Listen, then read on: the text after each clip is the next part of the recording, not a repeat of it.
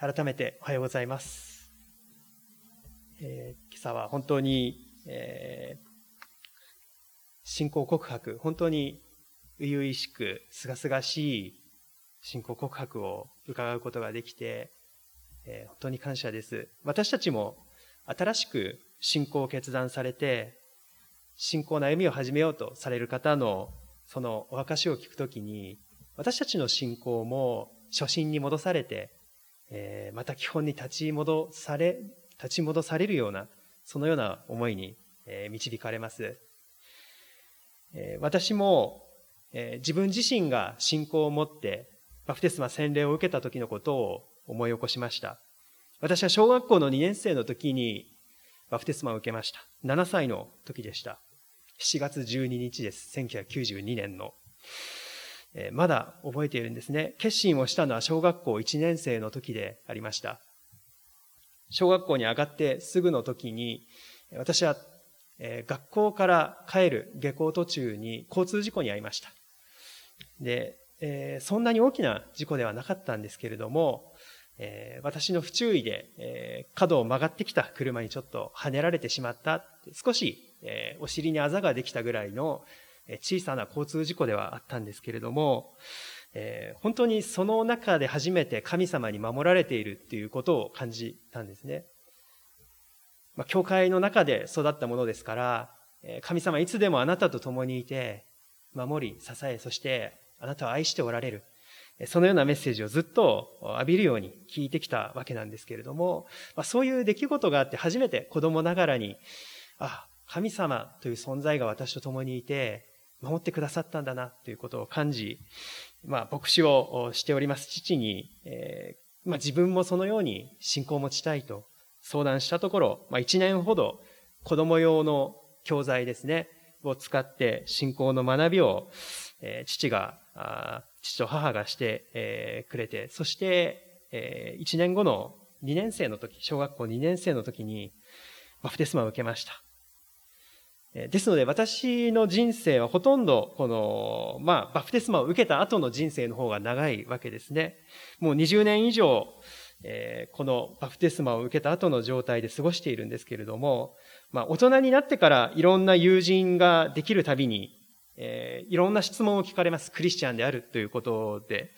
で、ある友人は、こう、まあ、小さい頃から神様を信じているんだろうけれども、神を疑ったことはないかと訪ねてくる友人もありました。この人生の中で神という存在が本当に存在しているのか、この疑いたくなった状況とかあったんじゃないのかと聞かれたことがありました。恥ずかしながら私は何度もあったんですね。何度も神様本当におられるのだろうかそのような試練の時が確かにあったっていうことを、まあ私の人生を振り返りながら、恥ずかしながら何度もあったんですね。それは試練の時、うまくいかない時であったんです。しかしそれ以上に、今振り返ってみると、この試練の時、神様一体あなたはどこにおられるんですかと思うような時にこそ、神様は私と一緒にいてくださったんだな。それだからこそ、ここまでやってこれたんだな。どんな試練も乗り越えてこれた。それは、あの時も神様が私と一緒にいてくださったからなんだな。そのように今私は人生を振り返ることができます。きっと私はまだ人生の大先輩の皆様を前にしているので、これからも私の人生にはいろんなことがあると思うんですけれども、きっと神様が共にいてくださる、そのことの体験の積み重ねが、この信仰の歩みであるのだろう、そのように思わされています。今日はクリスチャンの生き方とはどんな生き方なのかということを見ていきたいと思います。聖書にはたくさんのヒントがあります。いつもは一箇所の聖書箇所のみでお話をさせていただくんですけれども、今日はいくつかの聖書の言葉を引いてご一緒に導かれていきたいと思います。三つのことをお話ししたいと思います。クリスチャンの生き方とはどんな生き方なのか。まず第一に、作られたものとして生きる。作られたものとして生きるということです。エフェソの手紙2章10節にはこのような言葉があります。なぜなら、私たちは神に作られたものであり、しかも神が前もって準備してくださった良い技のために、キリストイエスにおいて作られたからです。私たちはその良い技を行って歩むのです。ここで語られている一つのことがあります。神様は私たち一人一人をありったけの愛情を込めて大切に作ってくださったということです。私たち一人一人は神様の最高傑作であるということです。今日はぜひ改めてそのことを信じていきたいと思います。人間的に見るのであれば、私たちには賭けや弱さがあります。しかし、私たちはお互いを補って生きていく、その中に神様が願っておられる美しい姿があります。どんな賭けや弱さがあったとしても、神様の目には私たちは美しく、神様の素晴らしい作品なのだということです。これは、あの、大量生産されている商品のようなものではなく、まるで芸術家が一つ一つ思いを込めて、力を込めて作り上げていく。陶器師が陶器を作り上げるように、神様は私を作ってくださったのだと聖書は語っています。そして私たちは神様のマスターピース、最高傑作であるとともに、私たちは神様にとってパズルのピースのような存在なのだとも言われます。パズルのピース、一つの部分であるような存在であるっていうんですね。つまりどういうことかと言いますと、誰か一人でも欠けたら完成しないということなんですね。誰か一人でも欠けたら完成しない絵というものが神様にはあるのだ。えそのように言うことができます。神様はその美しい絵を完成させたい、その完成を見たいと願っておられます。ところが私など、この世界にいなくてもよい。いや、むしろ私などいない方がいいのだと、なんと多くの人がそのように感じて生きていることでしょうか？なんと多くの人がそのように感じ、人生に意義を見出せず、人生に希望を見出せずにいることでしょうか？でも教会はこのことをメッセージとして発信していきたいと思うのです。あなたは必要とされているから、この世界に存在しているのですということですね。あなたは神に愛されて必要とされているから、そしてあなたがいないと完成しないものがあるから、完成しない絵があるから、あなたはこの世界に存在しているのですというメッセージです。私は今、この講談の上でマイクを使って喋っております。このマイクというものは、私が話した言葉、人が話した言葉をキャッチして、電気の信号に変えて、スピーカーから出すように作られています。皆さんが座っておられる椅子があります。これは人に腰掛けてもらうために作られている椅子であります。ピアノやオルガンがあります。これはその音色を出すために作られた楽器です。音楽のために作られた楽器です。何を言おうとしているのかと言いますと、目的なく存在しているものはないということですね。人間がその手で作ったもので、目的なく存在しているものはない。今目に映る人間が作り上げたものの中で、目的なく、意味なく存在しているものがあるでしょうか？この街道の中を見渡しても、それはないですね。窓も、時計も、そしてこの置物もすべてですね、あの、花瓶もすべて目的を持って、ある目的を持って作られているということを見るわけです。つまり作られたものには存在の目的と存在の原因があるんですね。目的、そして原因というのは作った存在がいるということです。私たちは良い技のために作られたと聖書は語っています。しかも神様が前もって私たちの人生が始まる前に私たち一人一人のために準備してくださった良い技のために私たちは作られたのだと聖書は言うんですね。私たちはその良い技を行って歩むのです。今日はこのことを一つ心に留めたいと思いました。私たちは作られたものである。私たちの存在には目的があり、また私たちを作られた方が、偉大な方がおられるということです。二番目のこととして、選ばれたものとして生きる。選ばれたものとして生きるということをお話ししたいと思います。私は小学校5年生の時に、えー、バスケットボールを始めました。えー、5年生の時にクラブ活動が、えー、開始されたわけですけれども、小学校の時はミニバスケットボールクラブというものでした。えー、まあ従来のバスケットボールよりも少し小さなボールで、少し低いリングでバスケットボールをするということでありますね。え、私の同学年でそのクラブに入ったのは5人だけでした。で、バスケットボールというのは実は5人でするスポーツでありますね。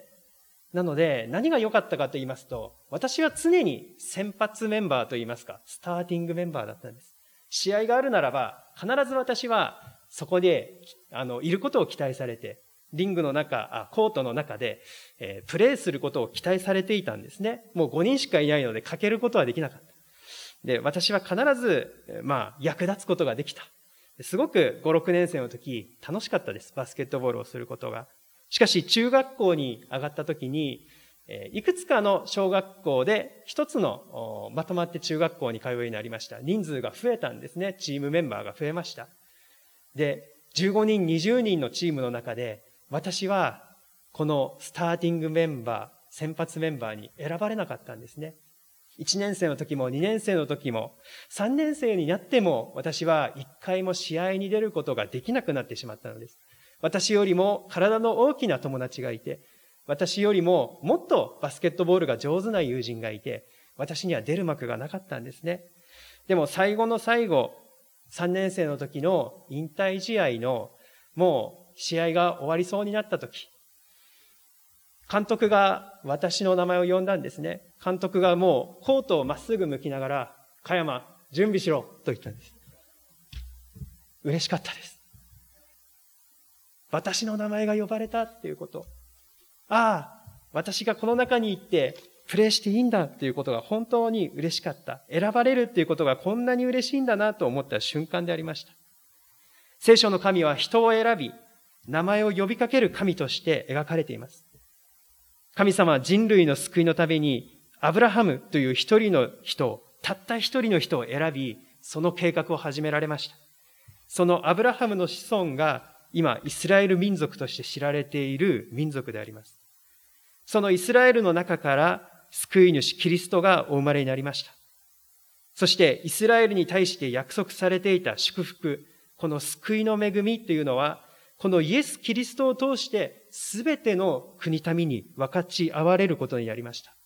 イエス・キリストの十字架こそが、この祝福を全世界に広げるツールとして用いられたということですね。ですので、旧約聖書で神様がイスラエルに対して語った言葉も、私たちはそのようにして受け取ることができるようになりました。新明記の7章にこのような言葉があります。あなたはあなたの神、主の聖なる民である。あなたの神、主は地の表にいるすべての民の中からあなたを選び、ご自分の宝の民とされた。主が心惹かれてあなたたちを選ばれたのは、あなたたちが他のどの民よりも数が多かったからではない。あなたたちは他のどの民よりも貧弱であった。ただ、あなたに対する主の愛のゆえに、あなたたちの先祖に誓われた誓いを守られたゆえに、主は力ある御手を持ってあなたたちを導き出し、エジプトのファラオが支配する奴隷の家から救い出されたのである。これはエジプトから出てきた民に対してモーセという指導者が語った言葉です。この聖書箇所で語られているのは、私たちは神にとって宝であるということが一つであります。そしてもう一つ、神が私たちを選ばれたのは、私たちが強かったからでもなく、大きかったからでもない。何か優秀で、何かこの世的に目に留まるところがあったから選ばれたのではない。ただ、私たちに対する神様の愛のゆえに、一方的な愛のゆえに、貧しく弱い私たちを選んでくださったと、そのように語られています。新約聖書の中でもこの選びという概念は引き継がれています。イエス様は弟子たちに次のように語られました。ヨハネの福音書15章の16節17節を見ていきたいと思います。あなた方が私を選んだのではない。私があなた方を選んだ。あなた方が出かけて行って実を結び、その実が残るようにと、また私の名によって父に願うものは何でも与えられるようにと、私があなた方を任命したのである。互いに愛し合いなさい。これが私の命令である。もし皆さんがこれからこの世界を変革するために世界中の誰でもいいので12人を選んでくださいと言われたら皆さんはどのような12人を選ぶでしょうか？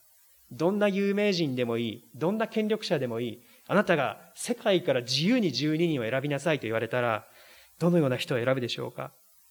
なるべく影響力の強い人、著名人、政治家、大統領や皇族、ビジネスリーダ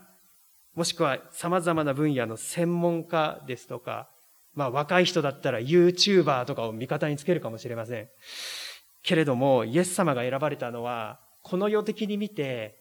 何か影響力のある力強い人物ではなかったんですね。田舎の漁師たち、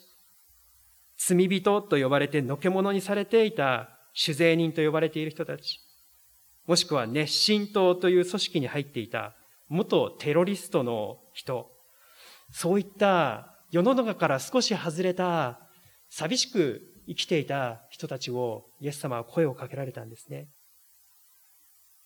何か私たちに力があったから、何か私たちに優れたことがあったから、神様は私たちを選んだのではないというんですね。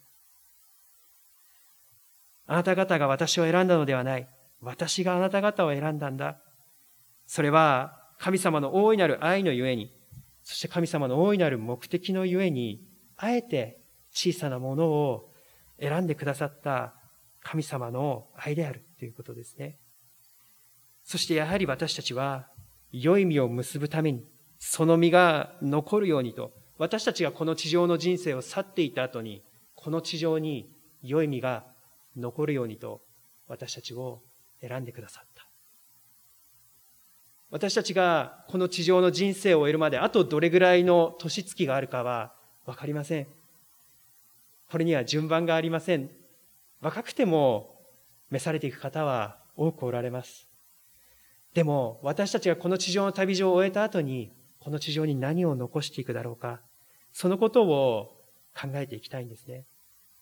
クリスチャンとして生きるその生き方っていうのは、そのために選ばれたものとして生きるということです。最後に三つ目のことをお話ししたいと思います。愛されているものとして生きる。愛されているものとして生きるということです。第一ヨハネの4章9節から10節本日読んでいただいた聖書箇所になります。神は一人子を世にお使わしになりました。その方によって私たちが生きるようになるためです。ここに神の愛が私たちのうちに示されました。私たちが神を愛したのではなく、神が私たちを愛して、私たちの罪を償う生贄として、御子をお使わしになりました。ここに愛があります。ある人は、大人と子供の見分け方というのは、愛のあり方にあると言いました。実は、受けるのが子供の愛で、与えるのが大人の愛なのだということだそうです。しかし、子供の時に十分に愛情を受けることができなかった場合、大人になってから愛を与えていくっていうことに困難を覚えることがあるのだそうです。体は大人になったけれども、心のどこかがいつまでも子供のままにとどまってしまい、愛されることばかりを要求し続けてしまうときに、心理的な問題、また人と人との関係に問題が生じるというんですね。しかし、あえてこのように今日は言いたいと思います。私たちはいくつになっても、本当のところは愛されることを求め続けている存在であると思います。それを必要としない人間はこの世界にいないであろうと思います。私たちはいくつになっても無条件で愛してくれる。無条件で私を受け入れてくれる。そのような存在を求めているのだと思います。ここに愛があると、ヨハネは綴りました。イエス・キリストに結ばれて、私たちは神の子供とされる。私はいくつになっても神の子供であるのだとヨハネは言ってるんですね。私たちはどんなに年月を重ねても神の子供としてただ受けるばかりの愛を受け取ってもいいんだ。そのように言うんですね。そしてその受け取った愛を分かち合っていくのがキリスト者の生き方なのだとヨハネは語っています。クリスチャンとなった以上、無尽蔵の十字架の愛を受け取り続けていただきたいと思います。尽きることのない愛は神から来ます。なぜなら神は愛だからです。神様の愛は決して押し付けではありません。私たちが受け取りたいと思うまで、私たちが心を開きたいと思うまでは、神様は私たちの人生に押し入ったりはなさいません。けれども、一旦私たちがこの心を明け渡すなら、この人生にあなたの愛を注いでくださいと委ねるならば、神様は溢れるばかりの愛を私たちの心に、私たちの人生に注いでくださいます。それはもうすでに私たちに注がれているものなんですけれども、それを受け取る必要があるということなんですね。私たちは受け取る必要があるということなんです。ここに愛があると、ヨハネは語っています。神様の愛は、来る日も来る日も待つ愛です。私たちが受け入れるのを、それを受け取るのを、神様は来る日も来る日も待っています。私たちが神を愛したのではなく、神が私たちを愛してくださったのだ。私が神を信じていない時から、私が神を認めない時から、私が神をいないものとして、存在しないものとして扱っていても、神は私たちを愛してくださっているのだ。それが、ヨハネが語っている神様の愛です。私たちは柔軟節を迎えています。イエス・キリストの十字架は、この神様の大いなる愛の現れのクライマックスであり、頂上です。私たちはこの十字架の前に立つときに、愛されたものとして生きることができます。クリスチャンとしての生き方、最も重要なものは、愛されたものとして生きていくことであります。お祈りをいたします。恵み深い天のお父様、皆をあがめて心から賛美いたします。今日もこの聖書の言葉から私たちを力づけ、励ましてくださり、ありがとうございます。私たちは、あなた様にこの上ない愛情を持って、その御手で形作られ、この世界に生かされるようになりました。そして神様の深いご計画の中に招き入れられ、その働き人として選ばれたことを感謝いたします。この取るに足らないものを一方的に愛してくださる神様の愛を感謝いたします。愛されているものとして力を持って生きていくことを得させてください。感謝し、主イエス・キリストの名前を通してお祈りいたします。アーメン。